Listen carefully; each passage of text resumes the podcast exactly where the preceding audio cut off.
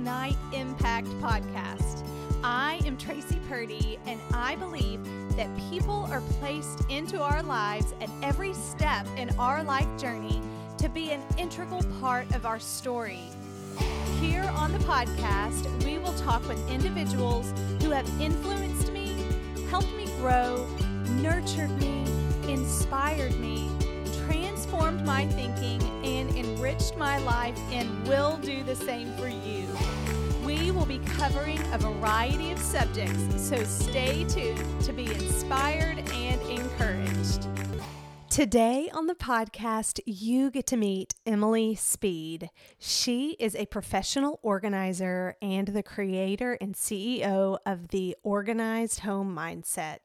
She started the Ohm after she left a career of 14 years in forensics to follow a path that brought more peace and joy into her life. She is inspiring people by creating spaces in their homes and lives to live a more simplified, calm, and efficient life. She also has started a podcast that shares her experiences as a death investigator called Death Calls and offers a super fascinating inside look at what it takes to be in the forensic science field. I am so excited for you to get to know Emily. She is sure to inspire you just as she does me. Welcome, Emily Speed. Thank, Thank you. Thanks for carving out time in your crazy busy schedule with your boys and life and work and everything to come visit. Of course. I'm happy to be here. I love coming to your house. Thank you. Um, I knew the first time that we met that I would want to be friends with you. Like, I just knew it. You just had this air about you like she's cool we're gonna be friends but we first met when i heard about your organizing services that you provide through a friend. Callie is actually who I heard mm-hmm. about you through. But I remember opening my door and being like, where the heck do we even start? and from the very beginning, you had this like calm about you that made it easy to figure out where to start in my chaotic mind and chaos in my home. So, while I do want to talk about the Ohm, which is the organized home mindset, I would really like to start out with what brought you to the point of starting that. So, are you okay with talking about your school background and history as a death investigator? Yeah, absolutely. Awesome. Did you like go into college with the intent of being a criminal like investigator? Absolutely not. No? No. I actually when I graduated high school, I went to flight school. My what? dad is a my dad's a retired captain. Okay. Um, yeah, he wow. flew for UPS for years. And so I thought, oh, I'm going to be just like my dad. And mm-hmm. when he retires, I'm going to take his spot and I'm going to be, you know, a commercial pilot, pilot. as well. Yeah. What? So I left when I graduated high school. I went into flight school while I was getting my associate's degree. Okay.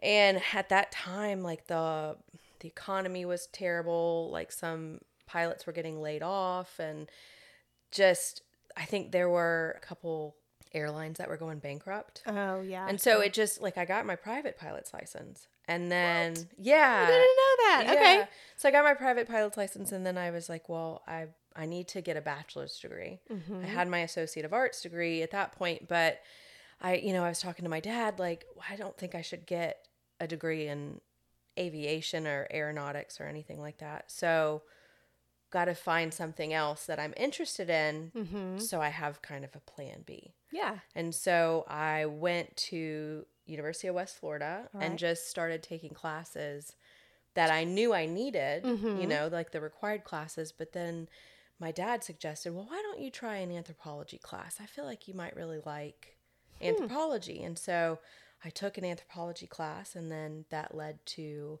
biological anthropology, and that led to forensic anthropology, and that led to human osteology and uh, criminal justice and forensic science. And it just was this snowball. It was this snowball of, wait, I really, I really like this. I'm really more passionate about this than I thought I would be.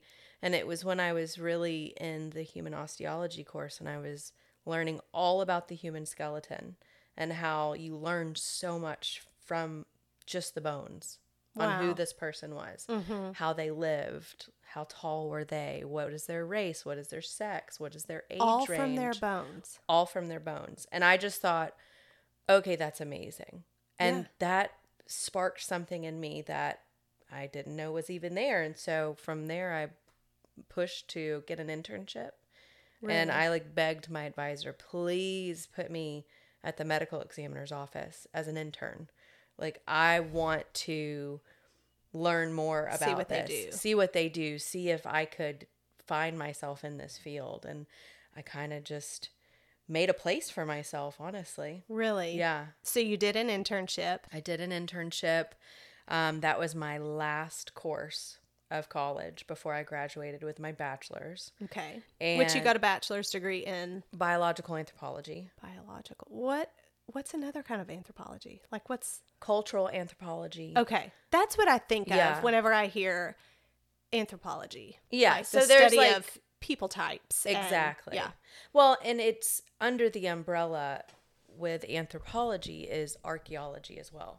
Yeah, so they all kind of go hand in hand. Okay. Um, they're all in the same department. Once I finished my internship, I, you know, just made sure like you guys have a job available, anything for me, I would love to work here. And that's ultimately that's what, what happened. happened. Yeah. Wow, that is so crazy. So I know what I imagine as a death investigator to be like from what I've seen on TVs and movies. Right. So is there like a myth or a misconception about that field that you could clear up from being on the inside and truly Oh yeah.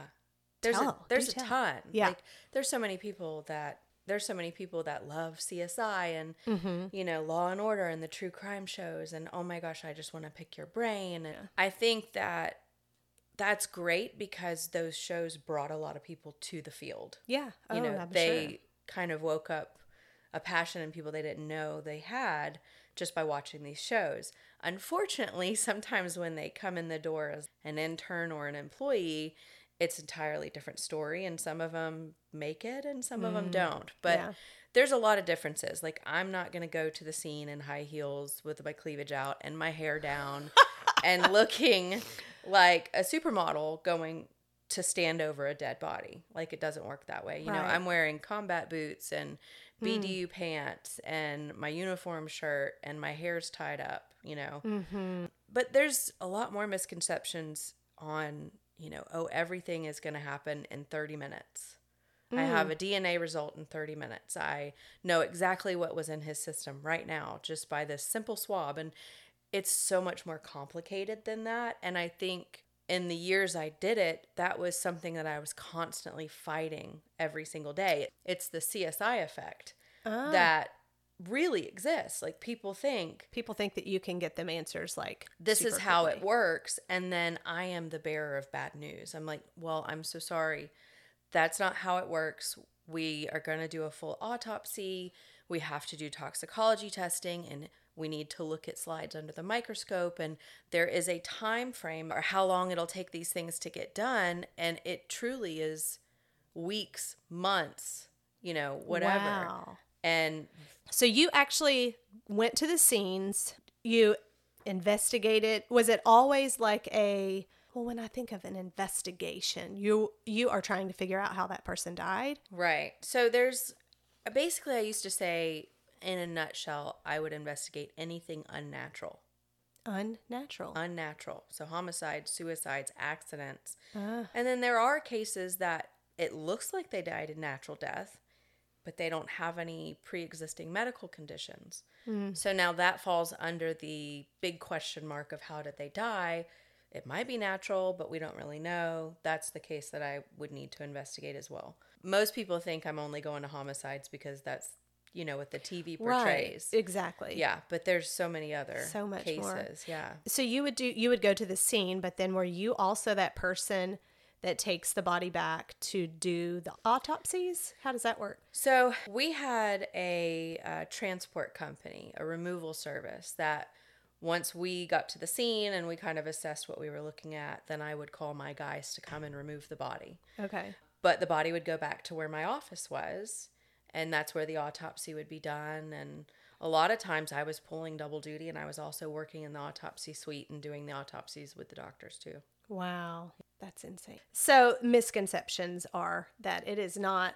It is not a swift test that takes 30 minutes and it's going to be solved within this 30 minutes 30 span. minute TV show like it takes a lot longer than that and yeah. unfortunately there are some cases where there isn't an answer and mm. those are the hardest ones that you can't give an answer to the family right yeah. Oh my gosh. The undetermined. Oh, I hated those cases. What is something that you would like for people to know about this field that people might not necessarily know? It's a really hard job. Mm, I can only, I mean, it seems so abstract to me that I, I mean, I know that those jobs are out there. Yeah. But to actually know somebody who has yeah. been in that position, like it just seems so far fetched, I guess. I can't even imagine like the emotions that you have to deal with or that you have to put aside. Yeah. Like well, how did you how do you do that? It's it's being able to manage what you're seeing on a daily basis and not letting it affect your home life. Mm. And I feel like there was only so long that you could withstand that before it starts affecting it starts affecting everything because it's you're seeing this trauma on a daily basis. Mm-hmm. You're exposed to more death and dying than anybody normally will see in a lifetime. Right. And I'm seeing it every single day mm-hmm. and then going home to my family and trying to turn it off. Yeah. And so it's I think it is it is just a really hard job especially for someone who wants to have a family life.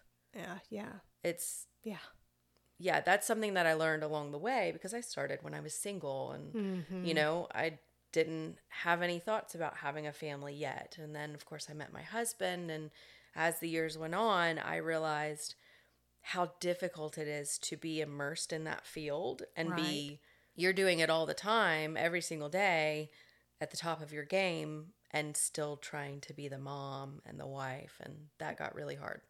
So dive a little bit more into the last couple of years as a death investigator that led you to know that you needed to leave the job and consider like a different path for you and for your family? There are a couple instances that happened, two in particular that really stood out. Um, once I had Fisher, that's my 2nd mm-hmm. um, I went back to work a little bit sooner uh, we were short staffed. They needed me. I felt the pressure to kind of go back, and um, they wanted me to go back in the call rotation and start taking death calls. And when you're in the call rotation, I mean, you're taking phone calls 24 hours a day. Wow. Getting woken up in the middle of the night. You may have to leave your house and go to a crime scene, or, you mm-hmm. know, you mm-hmm. just never know what the call's going to be until you answer it. And I fought that for a little while because I'm like, I have an infant. Yeah. It's you know, I'm I was the supervisor of investigations. And mm-hmm. so as a supervisor, you're not in the call rotation as often. But there was a need and they were like, "We need you to go back on call." So I did, and there was one night I I got home with my kids from work and you know, my husband's cooking dinner and we're all hanging out and I get this call.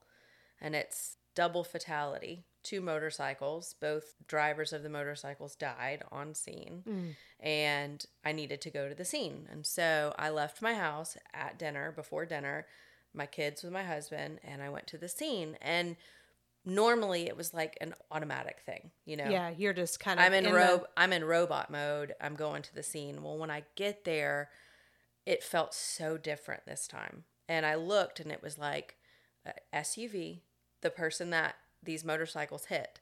It was a mom. She had just left the grocery store. Mm. Her groceries were all over the roadway. Mm. And she had a car kind of like mine where in the back seat there were Duplo Legos and mm. there were kids' toys in the trunk. But on impact, they all kind of spread out in the road. And I'm looking at the Legos going, Whoa. Whoa, we have the same ones.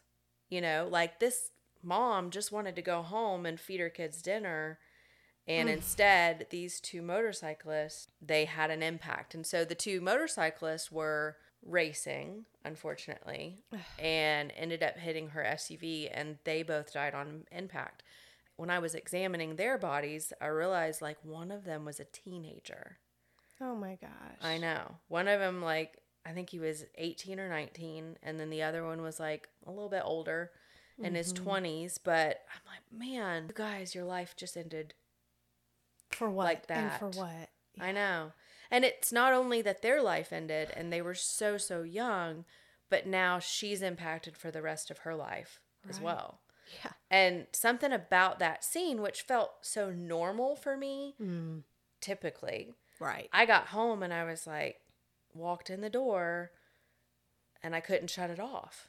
You know, it Mm. used to be I would walk in the door, let me turn it off, let me hang out with my family. But and I- you were still in it. I was it. in it. Yeah. I was in it. And so I couldn't turn it off. So that was one of the first ones where I was like, okay, this isn't working. Mm-hmm. The next one is the one that took the cake. The next one is the one where I was like, and I'm putting in my letter of resignation. What? Tell. So Fisher, my youngest, I think he was like three months old. I'm still nursing him. Oh my gosh. And in the nursery, I have like a full size bed. And it's like our guest bed. But when I was nursing him around the clock, I was sleeping in the guest bed because Yeah. it was just easier. Easier just you know? mm-hmm. Um, and so I was on call one night, put Fish to bed. I get in bed. Everybody goes to sleep. It's two o'clock in the morning, and I get a death call, and it's a homicide, and I have to go. I'm still nursing. Mm. So I pick him up, feed him, put him back down, get my uniform on. I go tell my husband, hey, I got to go to a homicide. I just fed Fisher. He should sleep the whole night. Mm-hmm. Left the house with my pump, Yeah. pumped on the way to the homicide. Go to the homicide. I'm there for maybe two hours, two and a half hours. Leave, come home. Mm-hmm. And by this point, I'm pumping again. And I get home, and it's now I'm home and I have to be mom, but I also have to write my report. I also have to prep for the autopsy the next day. Like, what mm-hmm. information does the doctor need to know? You know, Yeah. it's now I'm trying to think with two different people. Like, it's the work me and it's the mom me, and they're mm. usually like You not at the same time. Right. And so I come home, I feed him again, put him back down. Now I'm on my laptop computer and I'm writing my report. Mm-hmm. And I'm putting all of the information in our database so the morgue staff have it the, in, the, morning, yeah. to set up for the autopsy. Finish my report, uniform comes off, jammies go back on. I lay in the bed. I swear it was 45 minutes and then my alarm goes off. Ugh. 30 45 minutes and that was it and now it's like okay time time to start the day let me pack the kids lunches get them dressed Oh my goodness. i have to be at the office before nine o'clock mm-hmm. you know autopsies usually start at that time and at that moment i got out of bed and i was like i can't live like this Yeah. this is not sustainable for me Yeah. you know, not to mention just as a mom trying to feed your child, stress like that made my milk production go down. Oh yeah. And so now I feel the mom guilt of I can't even feed my kid the way mm. that I should because I'm so stressed about this job. And at that point, I was just like, okay, Gonna have to do something different. I have to do something. Yeah. You have spoken to me about how yoga played a role in you, I guess, transitioning Mm-hmm. or figuring out that you needed to do something different. How did that help you? I was a personal trainer for a while and I love yoga. Yeah. And yoga for me was a big helper in managing the stress. Mm, Um, when I got really, really stressed out at work, I would leave at lunchtime and I would go to the yoga studio up the road for their lunchtime really? class. Yeah. Um, and I did that for a while, but then I realized, like, you know what? I think I just want to become a yoga teacher. So I went to a yoga teacher training. Oh, cool. And at first, I did like the 200 hour yoga teacher training. And that more teaches you about all of the poses and how to, you know, you know, the practice.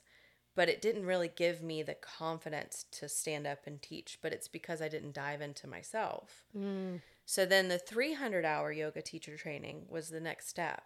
I knew it was going to be one that was more self reflective. Mm-hmm. You do a lot of personal work. Right. And so I did that teacher training and it was through the process of it wasn't just learning how to teach and learning about the poses it was learning about yourself and learning about well and it's in order to teach other people how to do it you, You have, have to, to know How to about that. yourself yeah Oh my goodness. and so it was so such a experience of becoming more self-aware Mm, that through that process I realized I think I'm going to quit my job.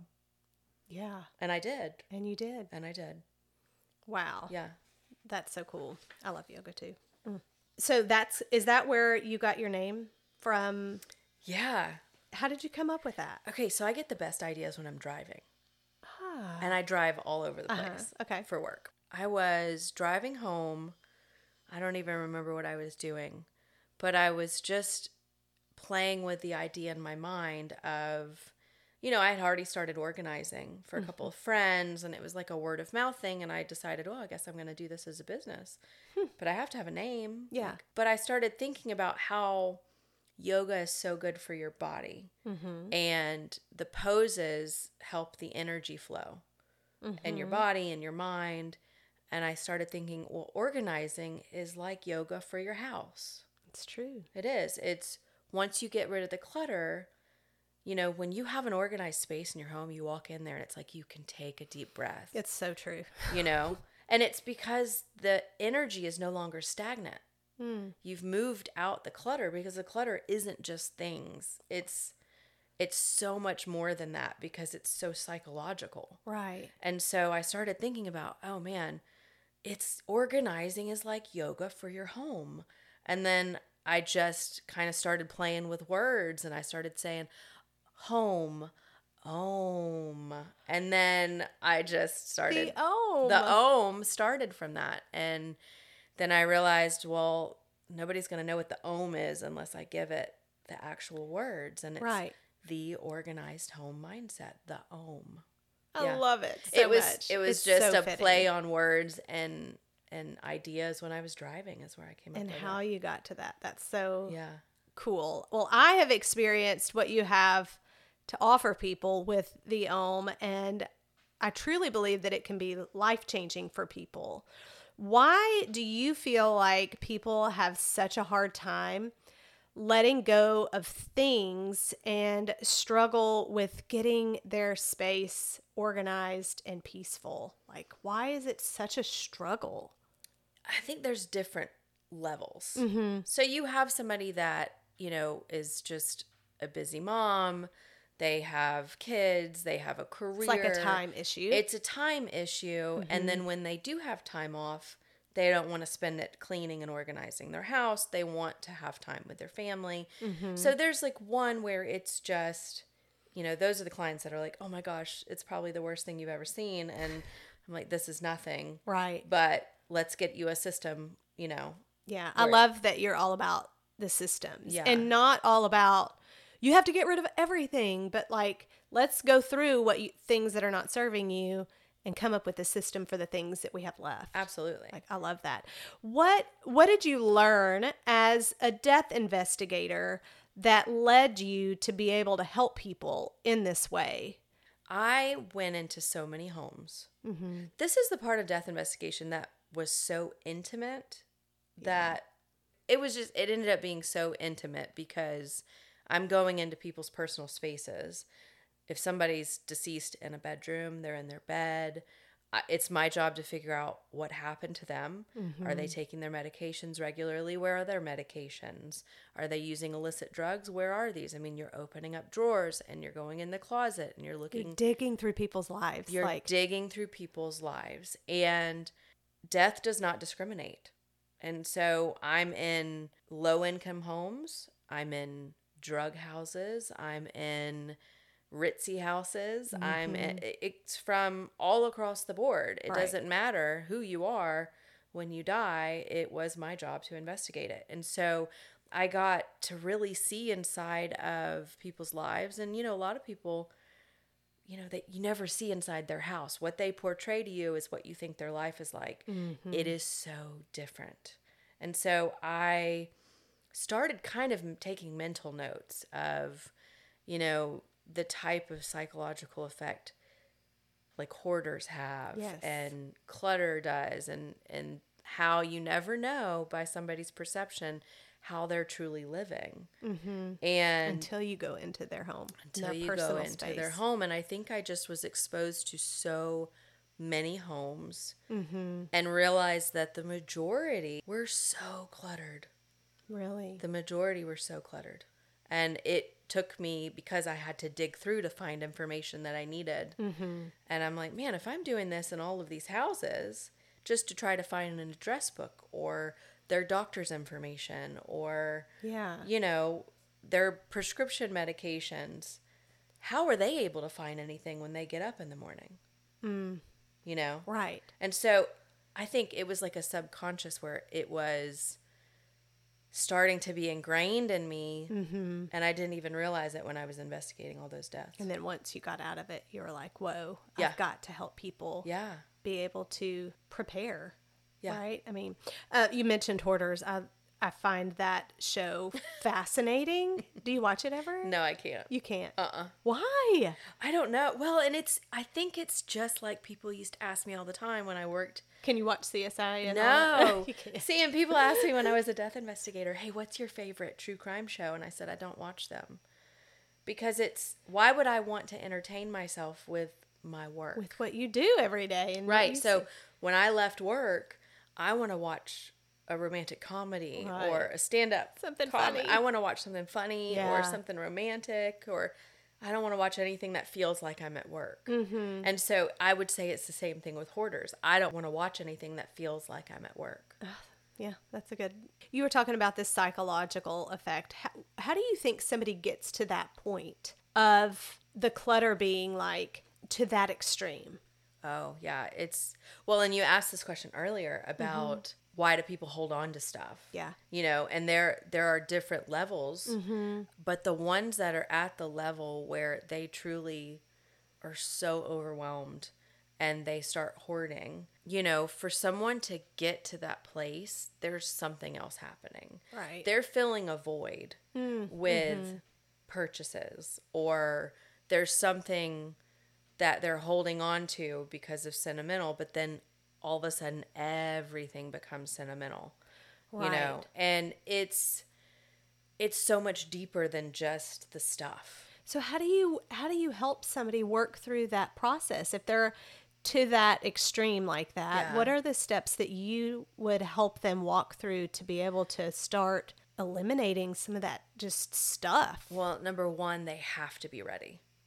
Mm. I have had family members hire me Mm-hmm. when they're When they're They're- ready, but not when the they're person. ready, but the actual person isn't ready. And it's a struggle and it's hard and it's uncomfortable and they aren't ready to let things go, but it wasn't their idea. If somebody mm. reaches out to me because they're drowning and they're so overwhelmed, they don't even know where to start. Mm-hmm. It's so much different for me because I come in with an objective point of view. Nothing in this house is like a, an emotional attachment for me Right, at all. right. So I have the ability to talk you through what is this? Why are we holding on to this? Mm-hmm. And it is a very long process if somebody has like a deep sentimental. yes, if it is they're holding on to it for so many reasons, then we start to weed through all of that together. And Mm-hmm. it's, you know, okay, so why do we have this? Are you using it? Do you love it? Do you need it? And. Yeah. if not, why are we keeping it? Right. And a lot of it is, well, it's out of obligation. It was a gift and I feel really bad, or it belonged to my mother. And, Mm-hmm. you know, there's so many reasons. But then what we can do is we kind of come to a compromise. Okay, so if this came from your mother's house, what else came from your mother's house? And let's talk about what is actually going to give you a good memory of your mom versus Just keeping everything. versus a box of magazines. You know what I mean? Right. Right. Uh, what would be more sentimental for you is to keep your mom's dress or to keep the magazines that were on her bedside table right. you know and so it's getting Talking through that. it is talking through it and it gets to be very difficult but it's once you get past a certain point and Mm-hmm. they get comfortable with me and they start to learn my process and they just follow my lead i find that towards the end of the visit they really get it It's a relief too. yeah yeah So what do you do for those people who need like like I remember contacting you and being like, I don't really know where to start. Right. Like how do you help somebody narrow down like let's just start in this small space? Do Yeah. you, do you walk through like walking into a room, this room makes you the most anxious or how do you Yeah, so I usually like to do like a home visit when somebody says, My entire house is cluttered. I need I help." don't know where to start. Some Yeah. people call me and they're like, I want you to do my pantry. I want you to do my closet. Okay, those are easy. Yeah. But it's when somebody's like, I don't know where you should start. Mm-hmm. I like to do a home visit first so we can figure out what room in this house is bringing you the most stress. Yeah.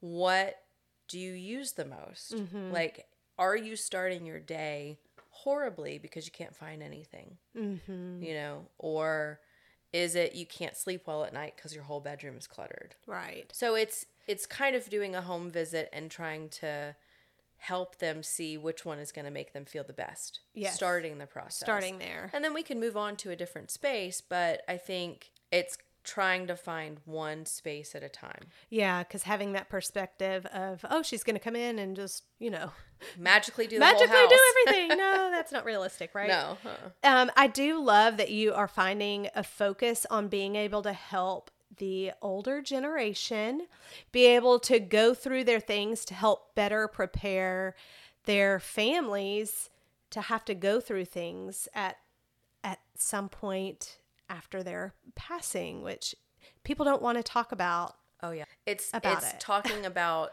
death and dying. I'm very comfortable with it because I've talked about it for so many years. Right. The majority of society Is not is comfortable. not comfortable Uh-uh. because it's facing their own mortality. Mm, mhm. you know and something that i have learned through my previous career is it could happen at any time Yeah. and when somebody dies the family has to deal with whatever is left over Yeah. and if it's a cluttered home and a hoarder's house and i mean even from the point of somebody dying the next of kin is going to need what's the social security number Yeah. Where are they going to find that? Mm. where are they going to find that? Well, if I want to have a funeral, I need to have money. Did they have life insurance policy? Where's the paperwork on that? Where's the bank account information?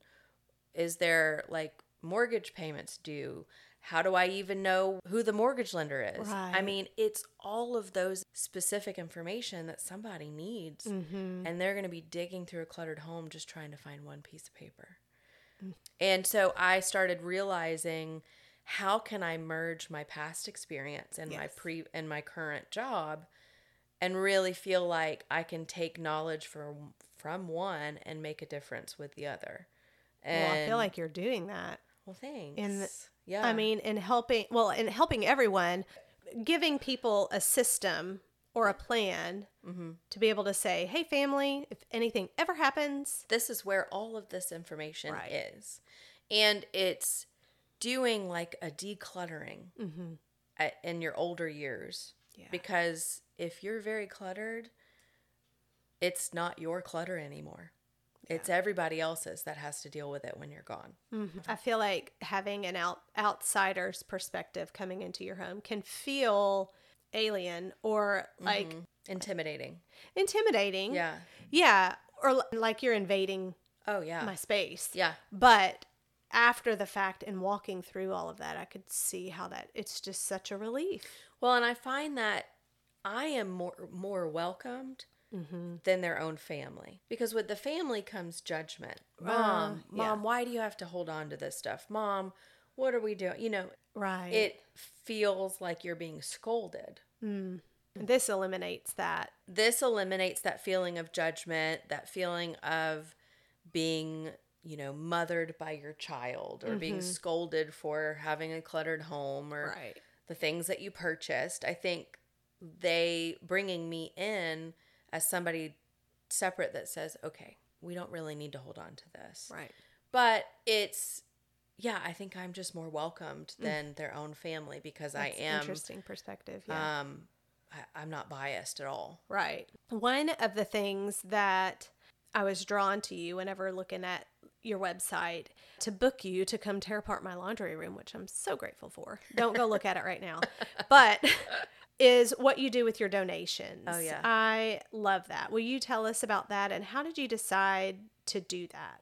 Well, I know is one of my favorite parts of the Mm. job is when I declutter somebody's house Mm-hmm. and they have bags and bags of things they're getting rid of.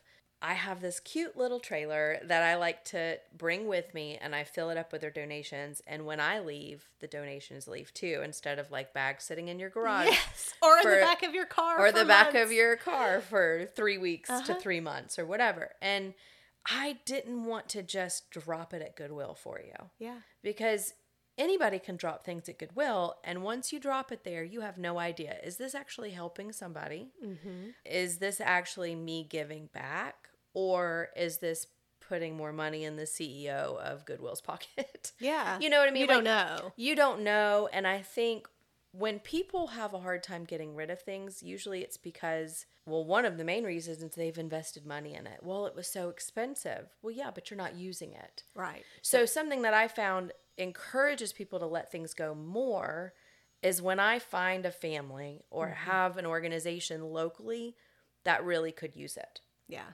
So I decided to kind of start diving into our local area to see, you know, where Nonprofits or yeah where are the that- needs yeah and so i found so i found like there are a couple places that i love to donate to and one is the secret place Yep. home which is an advocacy center for victims of sex trafficking Mm-hmm. and i think they have girls from age like 15 to 25 wow. and so they have this blessing boutique that i love to contribute to yeah. when I do women's closets and I clean out, you know, Mm-hmm. to be able to bring items and a lot of them still have tags on them. Wow. To them, I mean, they're so incredibly grateful. Right. And the girls get so excited when they Mm-hmm. get to go shopping in there and there's, you know, brand name things with tags on them that they normally would never be able to to get. right. Um, but then I look into other organizations like the Alfred Washburn Center, which close the homeless, and Mm-hmm. then there's Maxwell Respite Center. I mean, there's a couple of really great organizations where when I give to them, they Mm-hmm. don't have to buy it, right. you know? And I think that makes a big difference because there's not a, Yeah, I love loved that that you take our things that we are that are no longer serving us and you sort them yeah. based on the needs in the area. I, th- I just think that's so cool. I know that your donation bin that Yeah. you sell, it's such a simple concept, but well, it's been a hit at my house. Yeah. And now that I have two, it's like even cooler. Now my kids know where the bins are. And if they find something that doesn't fit or that needs to be donated, they know exactly where it goes. Like, It doesn't leave any room for questioning do I need this or do I not? Because there's a place for it. Yeah.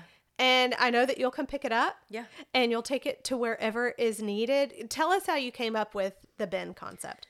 Well, so just like anybody else, I'm in my closet and I'm getting ready one day and I put on um, I think it was like a pair of jeans and they just did not fit comfortably. Yeah. You know, and you kind of put it on and you look in the mirror and you're like, oh, I don't feel really good about myself right now.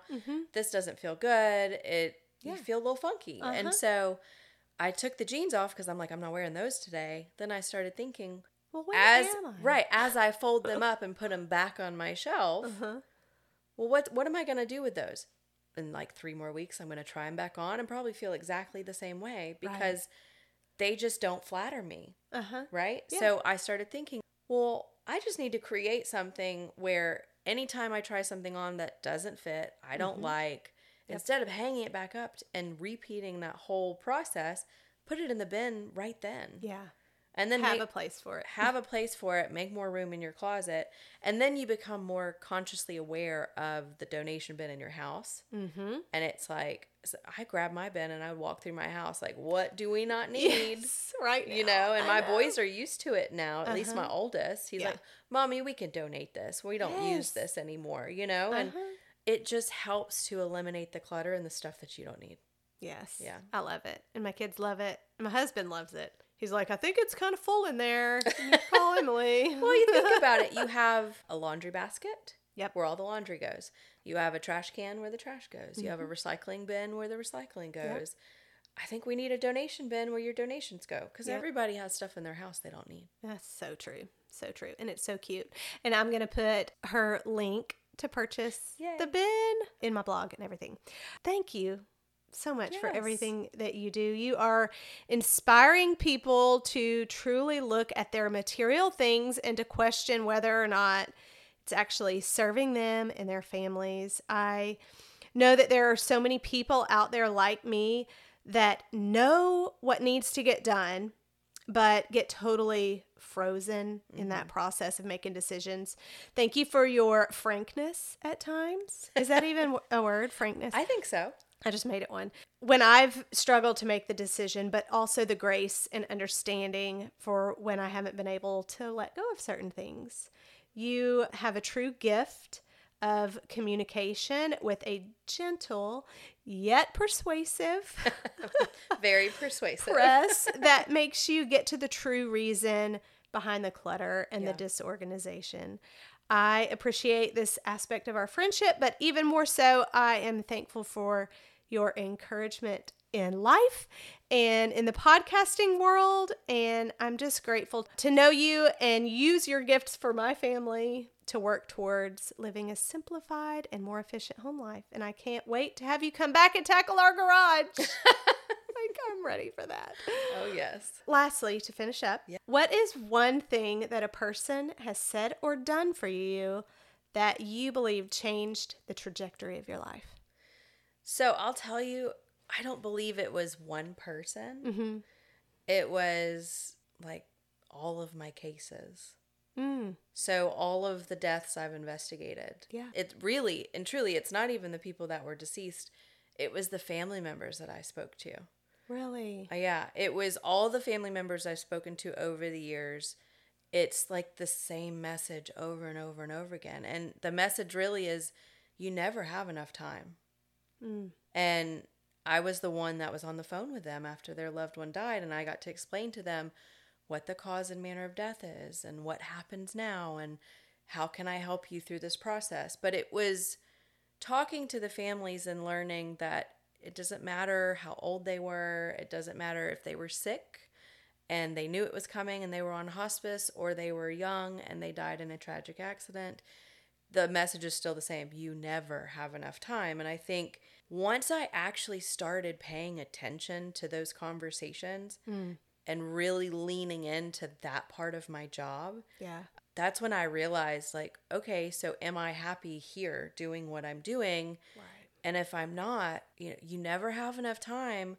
Why am I going to waste my time here? If you're not. if I'm not personally being fulfilled and it's not serving me and I am losing peace and I'm not having joy here. So it was finally listening to the family members and realizing like, wow, I got to make use of my time. I have to make use of my time and if I'm miserable right now, what can I do to change it? Mm. So I would say it was the families. Yeah. That's amazing. What a that's a really cool perspective on a cool background. It- Thanks. it's amazing to see how everything like full circle has worked together to Yeah. see where you have And gotten. truly, I feel like I've just been kind. I mean, I hate the go with the flow. I am not a go with the flow person. Mm, me neither. I'm a planner. Uh-huh.